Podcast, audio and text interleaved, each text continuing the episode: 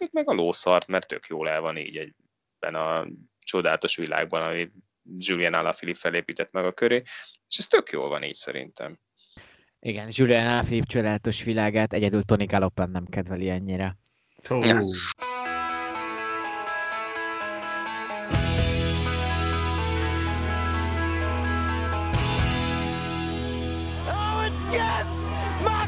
Is the world champion. Así viene la victoria. Colombia. Como a Sodogue. Che vince la tappa. Vince la tappa. Történelem. Végig izgalmas volt egy egyhetes. Roglič viszont a 8. napon már túlizgulta a másikat. Milano-Sanremo beharang, megmondjuk ki nyer, és egy kis Katalúnya. Kezdünk! Ez itt a Sonka szeletelő, és kerékpárról fogunk beszélni. Én Kuczagi Jakab vagyok, a beszélgetőtársak azok továbbra is ugyanazok az emberek. Van Kollázár Bence. Sziasztok. És Sarok Ferenc. Hello, sziasztok. Ugye az előző héten több, illetve 2 nagy verseny volt mindenképpen, amiről szeretnénk beszélni. Kezdjük a Párizs-Nizzával. Valamennyire röviden megpróbáljuk összefoglalni. Címvédés történt, Maximilian Schachmann tavalyhoz hasonlóan idén is megnyerte a Párizs-Nizzát, és mindkettő győzelemben megegyezik, hogy nem Nizzában fejeződött be a Párizs-Nizza, ugye most Nizza napokban a verseny alatt került ilyen vörös zónába, és inkább úgy döntöttek a szervezők, hogy nem viszik le a városba, a Nizzától nem messze ért véget így a verseny. Vlasov 2. lett, Izegire 3., tehát az Astana 2 versenyzővel a dobogón. Tehát a verseny leginkább arról a Primož Rogličról szólt, aki az utolsó szakaszon bukta el, 8 szakaszból 3-at meg is nyert, viszont a 8. szakaszon bukott, a bal oldalát csúnyán beverte, ezt lehetett látni a közvetítésben, hogy gyakorlatilag nem volt ott a nadrág rész, ez nem is volt meg. Aztán még amúgy egy technikai problémája is volt, és emiatt bár még először fel is tudott érni végül is, aztán leszakították Schachmannék. Sam Bennett uralta a sprinteket, ő 2 szakaszt is nyert, és hát még talán kiemelendő Gino Mader, aki 25 méter hiány nem tudott szakaszt nyerni végül is, mert Primož Roglič hát valamiért megnyerte ezt a szakaszt, hogy miért, erről majd beszélni is fogunk. Viszont hát akkor tényleg Rogličsal kezdjünk, és hát ő lesz majd a témája nagyrészt a Párizs-Nizzának. Állandó vesztes Primož Roglič, 2020 Dauphinét élről vesztette el, 2020 Tour de France, ismerjük a történteket, és most a Párizs-Nizzát is a legvégén elveszítette. Számít ez? Fog ez számítani egy Roglič karrierében? Lesz egy ilyen rossz mindsetje a versenyek végeztével? Bence? Nehéz belőni, mert ugye az a túr az azért eléggé súlyos dolog volt. Tehát biztos nehéz volt megemészteni, és utána, ha bár nyert a Hueltán, azért az is eléggé necces volt, ott a végén pengélen táncolt a dolog. Az, hogy valakinek bal szerencséje van, hát sok ilyen versenyző van a mezőnyben, és például a Tirreno-Adriaticon van egy olyan versenyző, akiről úgy is beszélünk egy kicsit, aki szintén iszonyatosan bal szerencsés legtöbbször.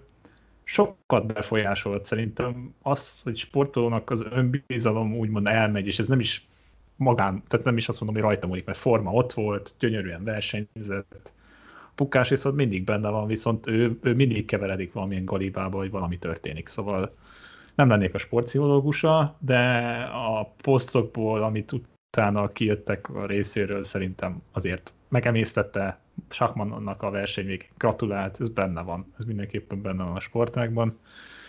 Hát a következő verseny is estőtődik, akkor ez már tényleg sorozatos dolog, szóval nem lesz olyan könnyű ezen túlesni, de ez szerintem még nem a legnagyobb dolgok egyike, ami most itt megtörtént vele. Feri? Várjatok, azt akartam mondani, hogy kérdeztettem valahogy úgy, hogy ez rányomja mindsetként a bélyegét majd az idei évére, meg ugye pályafutására. Hát a Tourból azért visszajött egy parádés Liège-Bastogne-Liège győzelemmel. Szerintem azért ez így elég sok mindent elárul erről a fasziról, hogy igen, ott nagyjából sporttörténeti forgatókönyv alapján bukta el azt a Tour de France-ot az utolsó napon, az utolsó szakaszon, abban a számban, amiben ő volt a torony magas esélyes, és még abban a szezonban egyébként parádés módon tényleg maximális lélek jelenlétről tanúbizonyságot téve megnyerte a Liège-Bastogne-Liège.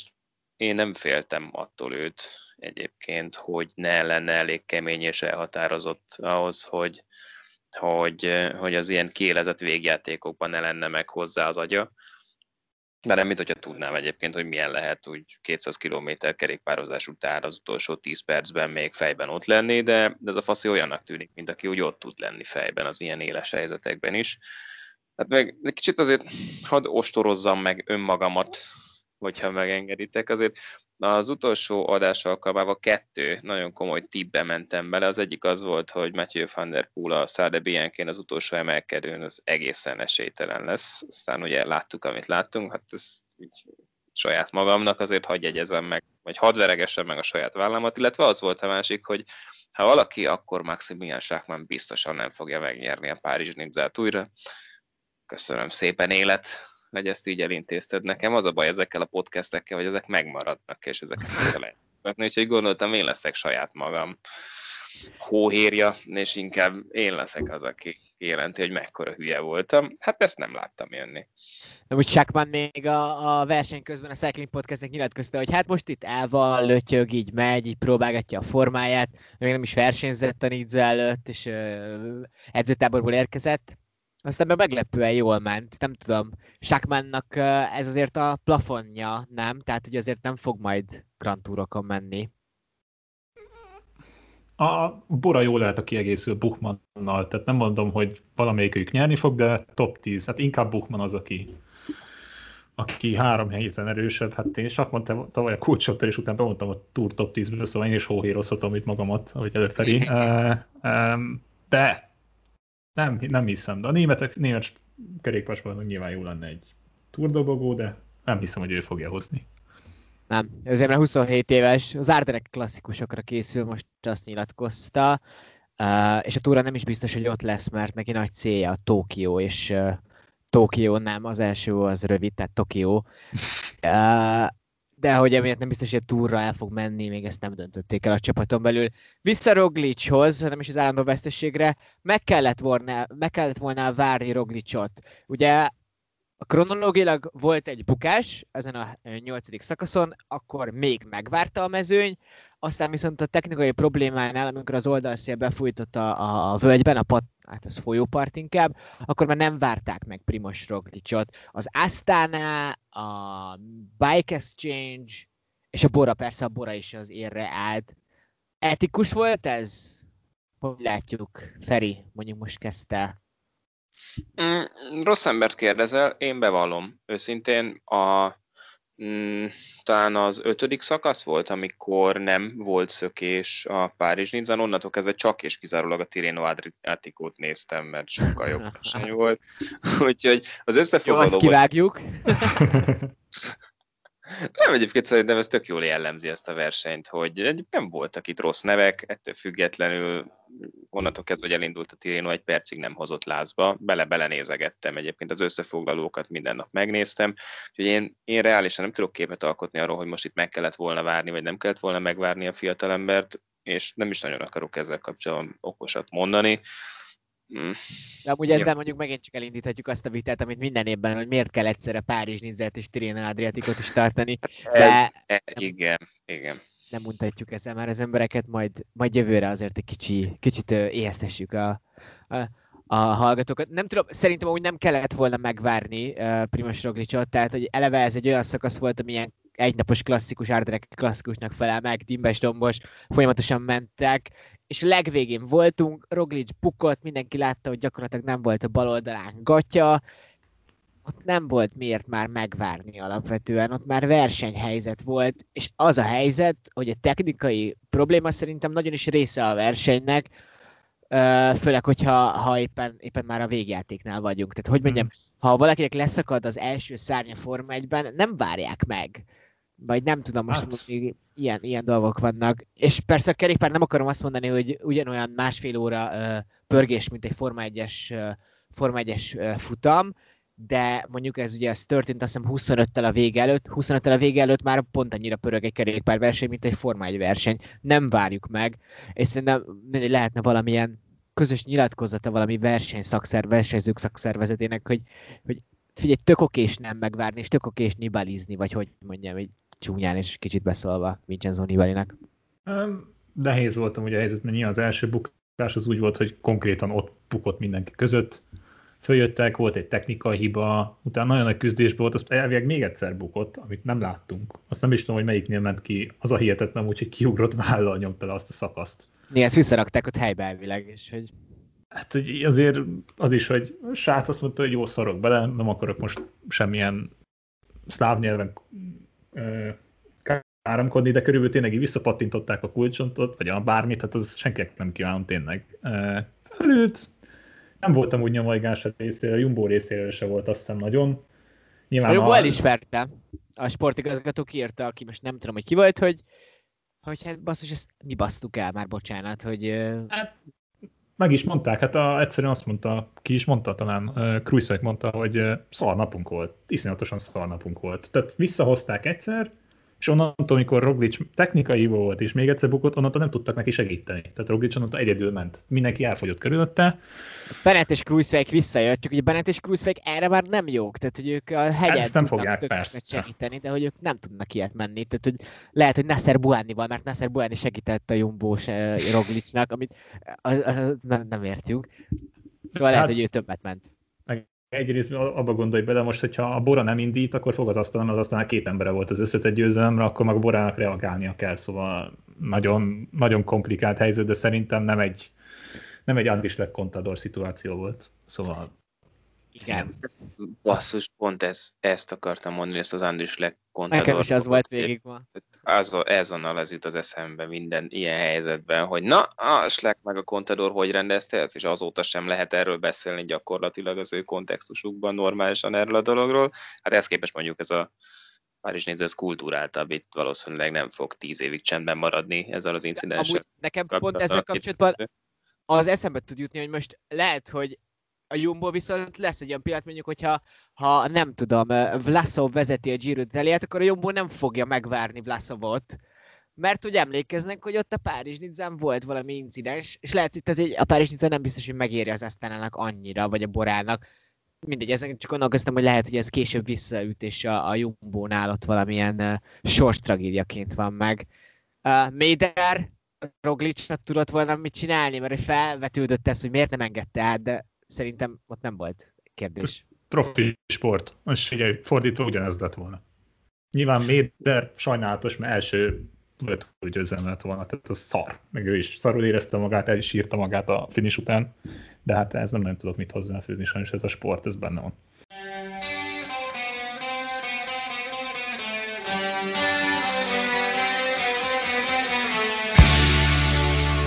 Tirreno-Adriatico. Bence, ezt úgy beszéltük meg, hogy a tereszortot kezdésnek. Igen.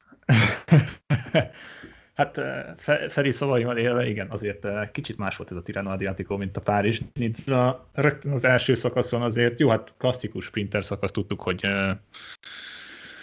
ott ez a klasszikus sprintbefutó lesz, azért Wout van Aert győzelme egy kicsit meglepett, mert nem gondoltam volna, tették Caleb egyszerűen kereste rajta a fogást, nem tudta megfogni a végén Wout van Aertot, és abból valószínűleg ez volt az előjel annak, hogy Wout van Aert igenis akarja ezt a Tirreno-Adriatico győzelmet.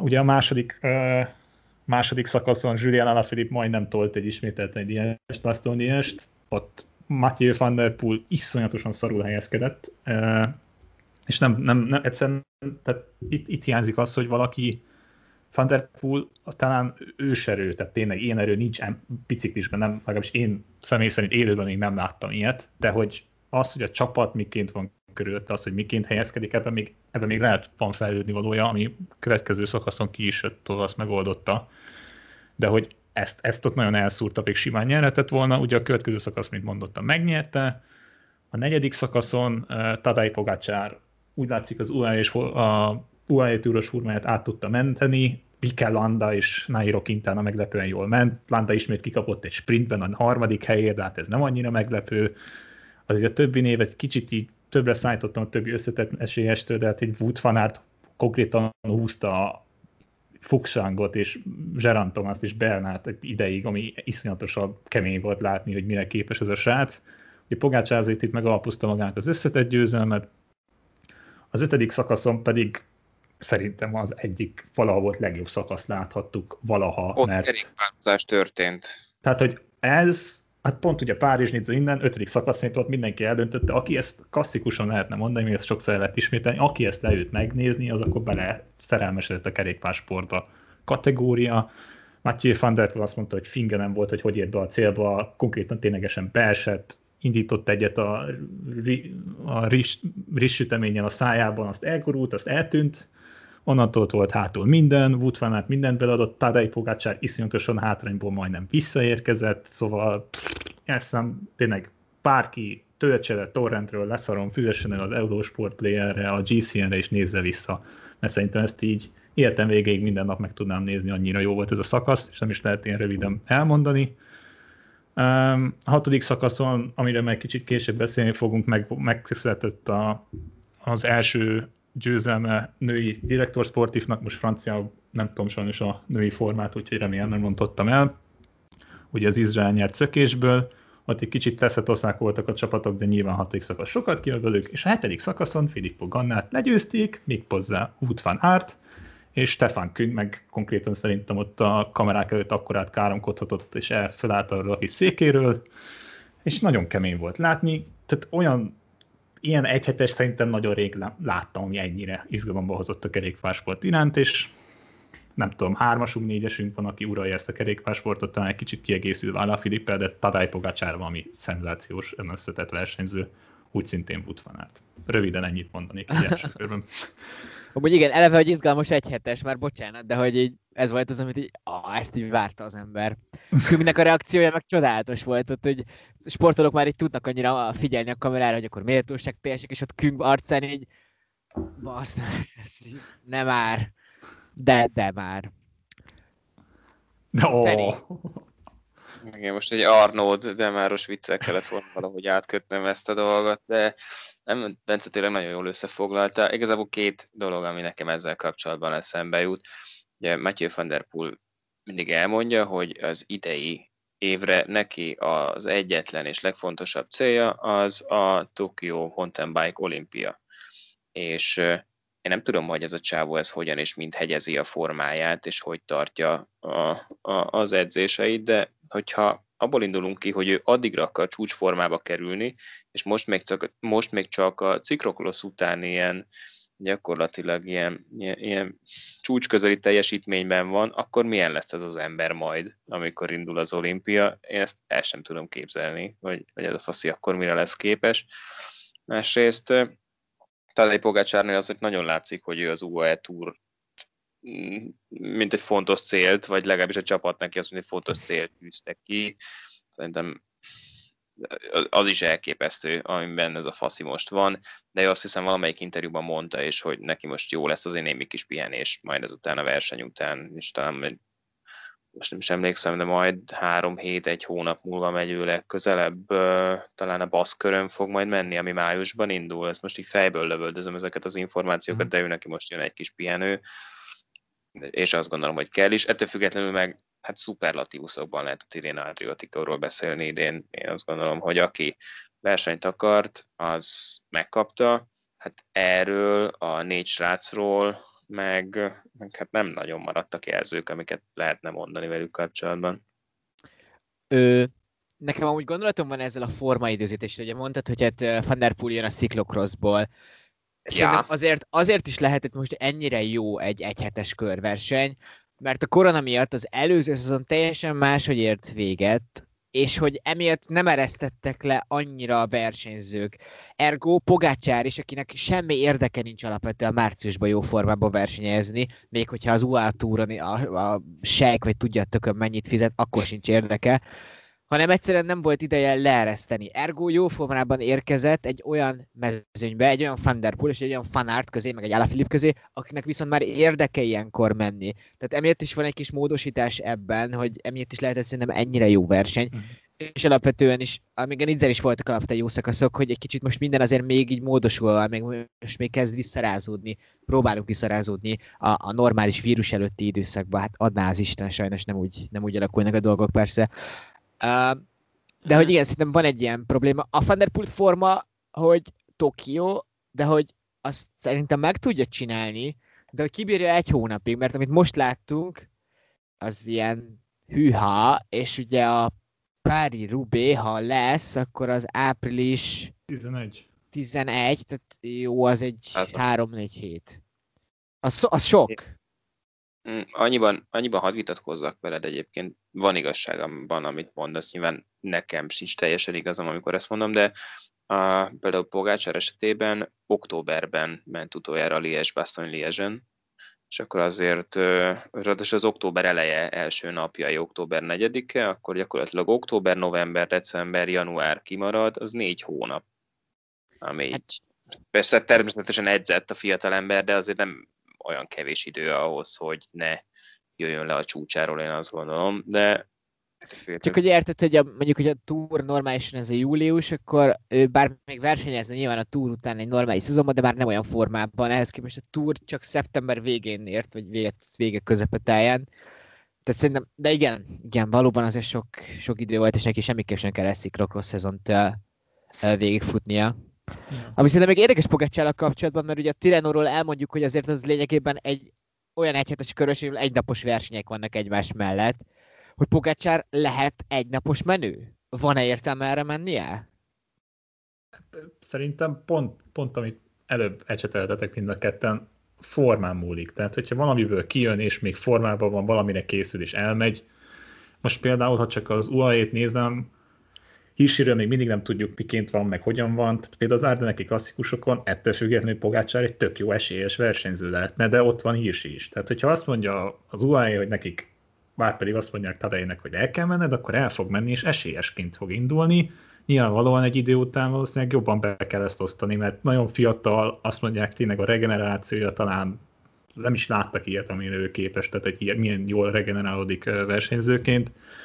Ez nem biztos, Dr. Ferrari felröhög a háttérben. Igen, itt valaki kacag a háttérről, hallom itt a injekciós tűket csattogni, de hogy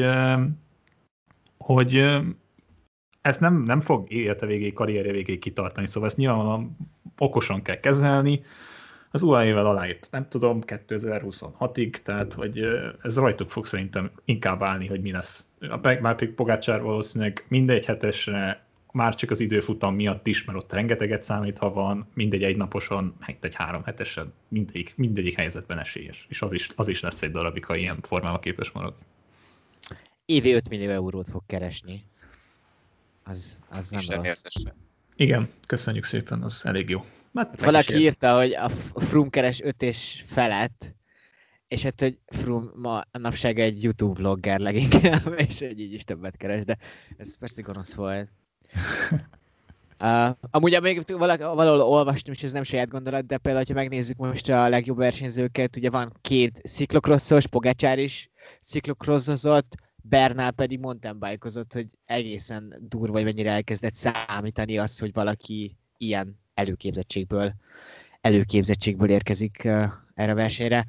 Van Aert, 1 hetes menő, van értelme erre mennie? Van értelme 3 hetes menőnek lennie hosszú távon? Feri? Nem nagyon látom, hogy a Jumbó rotációjában egyébként így hosszú távon mi a terv vele, mert hogy tényleg annyi lehetőség van ebben a fiúban, hogy igazából mindegyikre rámehetne, és mindegyiket megpróbálhatná, de igazából én még nem látom azt, hogy mi lesz az a hosszú távú kimenetel ennek a fiúnak, amiben majd kihegyezik őt. Egyelőre most ő nagyon jól ellubickol abban, hogy gyakorlatilag mindenhol kulcsemberként számításba jöhet, és tök jól áll neki ez a szerep. Nem biztos, hogy ezen fognak még az elkövetkezendő 1-2 évben módosítani, ameddig ilyen eredményeket hoz gyakorlatilag mindenhol.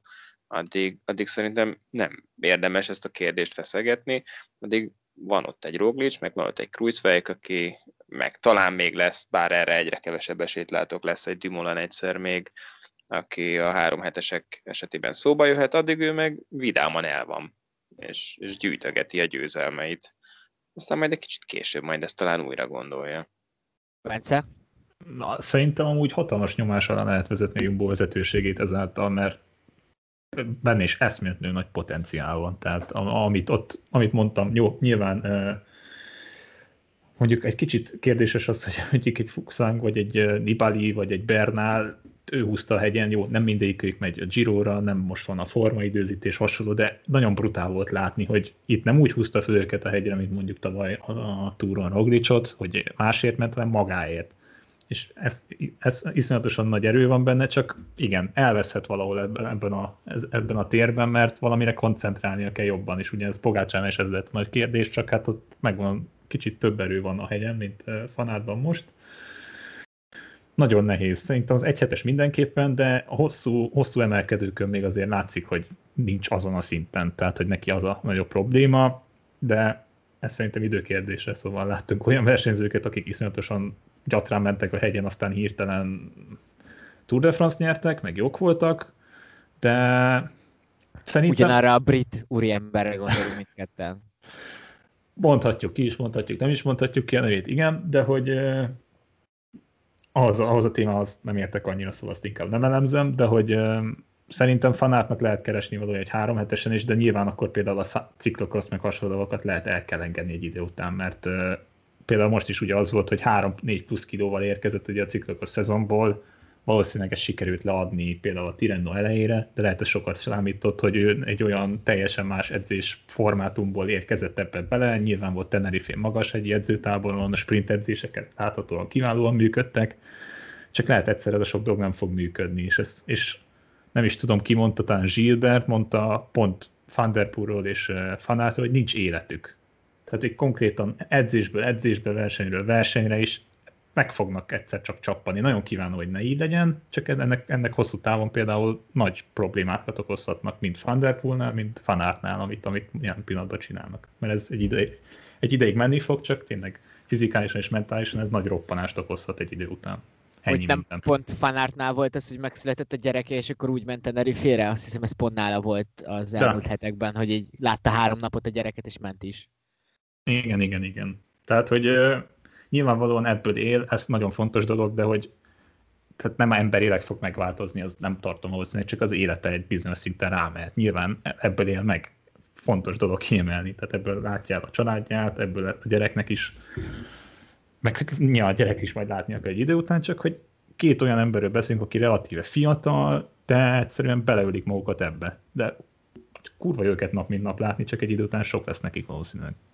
Az jutott eszembe, Jakab, hogy ezt a kérdést egyébként már így 2-3 éve folyamatosan rágjuk és emésztjük Julian Alaphilipp kapcsán. Ja, ez nagyon jó. Egyébként, és ott sem jutunk előre 2-3 éve, ezért is mondtam, amit mondtam útfáradtokra, hogy én szerintem nem fog most ez így egyik oldalra elbillenni, ő tök jól el van ebben a szerepben, hogy mindenhol kulcsembernek minősül, gyakorlatilag nem nagyon van olyan típusú verseny, 1 napos, 1 hetes, 3 hetes, ahol ne jöhetne számításba valamilyen téren, és Lulu ugyanez, gyakorlatilag 2-3 éve egyfolytában, és ott is folyamatosan megy a pressing a sajtó részéről, hogy na de fiatalember nem kellene már egy kicsit jobban ráfeküdni erre, arra, amarra, és egyébként meg a lószart, mert tök jól el van így egyben a csodálatos világban, ami Julian Alaphilipp felépített meg a köré, és ez tök jól van így szerintem. Igen, Julian Alaphilipp csodálatos világát egyedül Tony Galopin nem kedveli ennyire.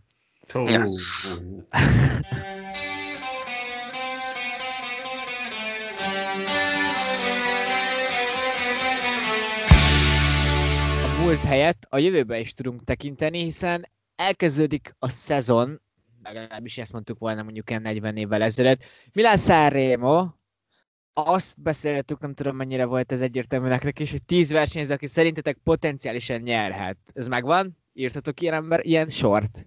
Van, tehát meg fogom tudni mondani, igen. Jó.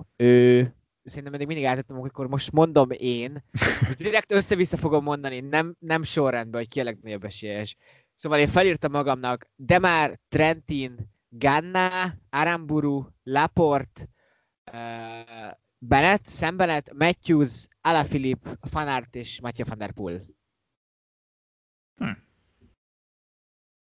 És majd mondunk ezután top esélyes, meg meglepetés tippet is. Bence? Hát én névsorrendben, vagyis csapatlista sorrendben mondjuk, hát nyilván Van Aertot mondanám, Van der Poelt én is mondanám.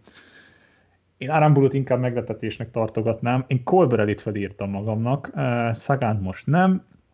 Laport nálam is, Alaphilipp, Bettiol, Demar, hánynál tartok? Fú, basszus.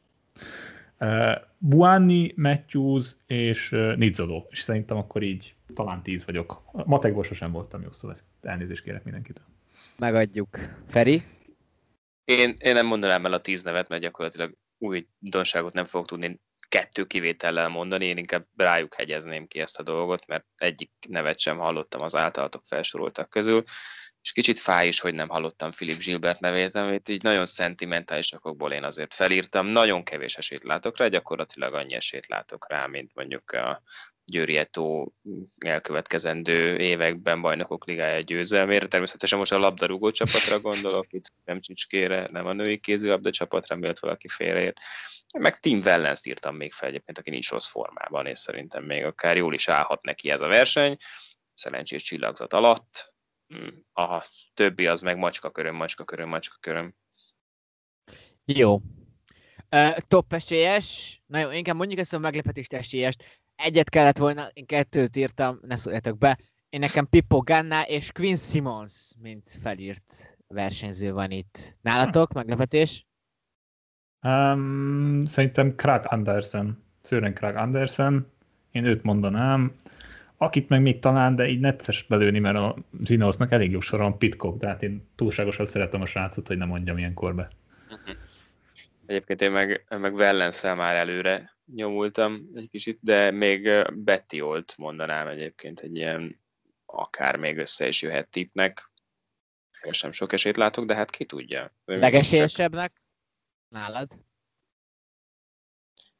Hú, tavaly ugye Wout van Aert nyert, simán tudom elképzelni azt, hogy idén is behúzza. Aztán nem nagyon lehet ezt legesélye. Ez most egy olyan tipp volt, hogy ugyanígy elmondhatnám egyébként a másik 3-4 nagy nevet mellette ugyanilyen esélyszázalékkal. Ez egy nagyon, nagyon rossz és nagyon szemét kérdés, de értem a létjogosultságát. Bence? Magyar szempontból biztosan Kusztor Péter a legnagyobb esélyes, de szerintem ezt Van Aert fogja megnyerni holnap. Itt ő a legnagyobb esélyes. De hogy megnyeri, az már nagyon másik kérdés. Nem akarok én is beleszaladni dolgokba, hogy aztán itt lehet elpállni. Nem is Van Aert amúgy. Nem tudom, tehát hogy Van der Poel az egész héten már nyilatkozza, hogy ő támadni fog, és ő nem akar ilyen unalmas sportzón, hülyéskedünk, és aztán majd a Via Román valahogy megnyerik a versenyt, és ő már a Csipresszán vagy akár hamarabb is támadni kíván. De szerintem túlságosan nagy mezőny van, hogy Van der Poel egy komplett mezőnyt megverjen. Azért Van der Poel támadásai, ezek a nagyon hosszú támadások mindig úgy történtek, hogy már azért egy kisebb csoport volt. Javarész legalábbis így történtek a sikeres szökéseimük, hogy egy kisebb csoportból lőtt ki. A Csipresszáig, amióta az eszemet tudom, mindig egy nagyobb csoport, egy 100 fölötti mezőny jut el. És abból Van der Poel nem fog tudni kilőni, mert a legtöbb csapat vissza akarja hozni, és erős csapatok vannak. És leginkább a Jumbó akarja visszahozni, Wout van Aert pedig ha sprintek kerül a sor, akkor ezekben nagyon jó. Hogyha van egy ember is mellette, akkor ő meg fogja nyerni ezt a mezőnyhajrát. Ha ott van Sam Bennett, ha ott van Matthews, ha ott van Bouhanni, Laport, akkor is Wout van Aert lesz, aki 300 km után a legjobban fog tudni sprintelni. Nem elesleg, ők már lehet nem bírják ki, tehát mondjuk Bouhanniék nem bírják ki a Poggio-t, Van Aert nyilván ki fogja bírni a Poggio-t. Még Gannát, akit nagyon szeretnék megerősíteni, mert fantasztikusan nagy ötletnek gondolom magamtól, hogy egy kicsit fényezzem az elképesztő elmémet. Szerintem pont ebben bízhat, hogy lesz egy ilyen Van der Poel nézi Van Aertot, Ganna meg el fog tudni onnan szökni, nem tudom, tehát ilyen tempóból észre se vesszük, de már egy kis gap, egy kis különbség alakult ki közte és a mezőnk között. Lefelé nagyon nem lehet hozni, ki, hogyha Bonifáció üldözi ugye őt esetleg. A 3 kilométeren Ganna pedig beáll, megy előre, április 1-ig ugye előre lehet hajolni, és akkor onnan őt nem fogják megfogni. Az egy egyenes út lesz. Én ebben látom Gannának az esélyét, és a Gazzetta dello Sportban is volt egy egész oldalas interjú a héten például vele, hogy esetleg ő nyerheti majd az olaszoknak az újabb Milano-Sanremót, ugye Nibali és Pozzetto volt az utolsó 2. Olasz is lenne tényleg. Így indulna meg, bocsánat. Semmi, én csak annyit szerettem volna mondani, hogy most közben megnyitottam az AccuWeather oldalát, és azt látom, hogy sárga riasztás van kiadva szél miatt Sanremo környékére, és 57%-ban jósolnak esőt holnapra, és 9 fok várható. De hátszél lesz. Hátszél lesz, igen. Tehát nagyon gyors lesz a verseny. Ajjajjaj. Ez meg a szökésnek kedvez, tehát hogyha ott Ganna előre áll, akkor... Hát, igen, ez nem tudom, ez a magyarok nyinaitól ment sem volt ez, de hát inkább Pipul Ganna lábaitól. Ha oda beáll előre, akkor véged van, mint a botnak, tehát nézegethetsz balra-jobbra. Mondjuk ezért is lehet tartogatta magát a Milano-Sanremóra, hogy kikapott itt San Benedetto del Trontóban, vagy nem is tudom, mi ennek a neve pontos ennek a városnak. Szerintem csak úgy elfáradtott mindenki azon az 5. szakaszon, hogy kipusztult a sejkükön, igen. Hát kikünknek mindenki jut az arcára, tehát látszott egyértelműen. Ezt el tudjátok képzelni, hogy Van der Poel tud valahogy egy szökést összehozni a csípresszán? Itt most én gondolom, például Alaphilipp az egy jó cinkos lenne, Matthew Valence szintén jó cinkos lenne, de hogy hát nem tudom. Tehát például ott van a Deceuninck Quick-Step, ők lehet, hogy inkább Bennettet fontosabbnak érzik elvinni az élmezőnybe, mert hogy ha sprint van, akkor Bennettnek jó esélyei van. Alaphilipp meg Van der Poel ellen ugyan lehet, hogy ott lesz, de hát nem annyira esélyes, mint Bennett egy mezőnyhajrában. Igen, ez elég sok csapatnak azért nem egy esélye sem, két esélye sem van, szóval ez ilyen szempontból necces. Tényleg kívánom a verseny szempontjából, hogy Csipraszán legyen támadás, nyilván a Port John szokott menni, akkor is legtöbbször izgalmas, ugye a lejtmenetben is még alakulhat valami, de az, hogy hatalmas esélyes indítson a Csipraszán, fú, na ez nehéz belőni, tehát ezt nem látom annyira valószínűnek. De ki tudja. Tehát meg az időjárás szerintem rengeteget hozzá fog adni, mert tényleg, hogyha hátszélben egész jó tempót tudnak menni odáig, azért az sem mindegy, hogy milyen lábakkal érkezel meg oda, meg tényleg ha kettéver a hideg ilyen 0 fokos szelet hoz, mert ha 9 fok lesz, azért az elég hideg lesz az a szél. Sok mindenek közül fog játszani. De Jakab, kívánom, hogy valaki a Csipresszen támadjon és jóvá tegye a versenyt, és például egy Gannának a Csipressza közepén elején indítani, onnantól ugye lesz egy jó, mennyi is ez? Mennyi a Poggio? 2 kilométer? 2,5? Tehát, hogy azért ott lesz egy 10 kilométer sík, az ott elég jól lehet kialakítani előnyt. Vagy hát valaki az kocsira kapaszkodik a Poggion, aztán megnyeri a Sanremót, az is benne van. Nem mondtad Michael Matthews, Bence, miért nem? De mondtam, én mondtam. Mondtad? Én is. A 10-nél mondtam. Én nagyon örülnék, nyilvánvalóan neki. Jó, ott bent a Párizs-Nizzán. És jó formában van, ténylegesen, tehát, hogy főleg, hogy visszatért, szerintem az mentálisan is egy kicsit helyre tette a dolgokat, akár benne van. Egy kicsit outsider, de a mezőnyhajrával, tehát nem tartom valószínűleg, hogy nem lesz ott a végén avval a bolya, ami megérkezik, és sprinteni fog a győzelmért, kivéve, ha nyilván az a 2-3 versenyző, 4-5 versenyző megy el külön-külön is, esetleg Bonifáció tényleg egy parádés lejtmenettel oda kerül egy maga a végére. Azt nem szeretném, akkor az borzasztó volt, az 2 éve volt, vagy nem tudom, de az félelmetes volt, amit ő csinált ott. Hát most is a Tirrenon ment, vagy most a Nizzán, nem tudom, majdnem neki ment a motorosnak, most is hátulról a lejtmenetben, tehát valamilyen, bocsánat kifejezés, tényleg ilyen pöcsöm falucskában, a falak között, tehát én konkrétan tévőt rettegve ültem, hogy Bonifáció neki száll egy falnak, főleg azután én is neki mentem már egy falnak, nem olyan rég, szóval pú, nem volt a legnagyobb buli nézni. Itt tényleg rettegsz. Hát legalább Froomehoz képest jobban megúsztad. Hát, ja. Egész nap nézhetjük most a Milano-Sanremót, mert a Rai úgy döntött, hogy adja a teljes egészében a 7-7 és fél órát. Ezért így, hát, pusztító dolog lehet már. Tehát, hogy a Milano-Sanremo én nagyon szeretem, de hogy azért lássuk be, hogy nem at all a legérdekesebb verseny. Hát nem tudom, ilyen... Olyan, mint kicsit, mint a Barátok köz volt, hogy valamikor bekapcsolod, is tudod, mi fog történni, szóval benyomod a Csipresz felett, aztán jól van, jó, nyilván addig is történt valami, de nem nagyon fog valószínűleg. És kicsoda ki a Barátok közt és Van der Poel, vagy nem tudom. Nem tudom, valakinek a szelleme majd fölkerült, tehát nem tudom, valaki majd megszáll, aztán megnyeri holnap itt a versenyt. És ti fogjátok nézni ezt a 300 kilométert végig egyébként? Részemről esélytelen. Mi ennek a Collade Giovannál benyom, szerintem, ott tart a valószínűleg. Azelőtt nyilván figyelni kell a Twittert, hasonlók, ha valaki pukik, kiesik, feladja, azért az nyilvánvalóan fontos, de fú, azért egy Milano-Sanremót végignézni, tehát hogy az ember próbál a feladat, főleg mondjuk olasz kommentátoroknak előre küldök mindenféle cantuccini, csokit, kávét, mindent, amit kérnek, mert 7 és fél órát végig, tényleg, bocsánat, az kifejezését pofázni egyszerűen lehetetlen. Ők tudják, de lehet, hogy a Zlatan Ibrahimović Sanremói Dalfesztiválon történő dalolását fogják elemezni, mert igen. nem sok érdekes lesz. De ahogy Bence is mondta, Kusztor Péter is lesz. Mint ahogy lesz magyar a Katalúnyán, ezt így lezárásként, hiszen a jövő héten az is elkezdődik. Hát az esélyeseket így elmondom, akik így nagy nevek.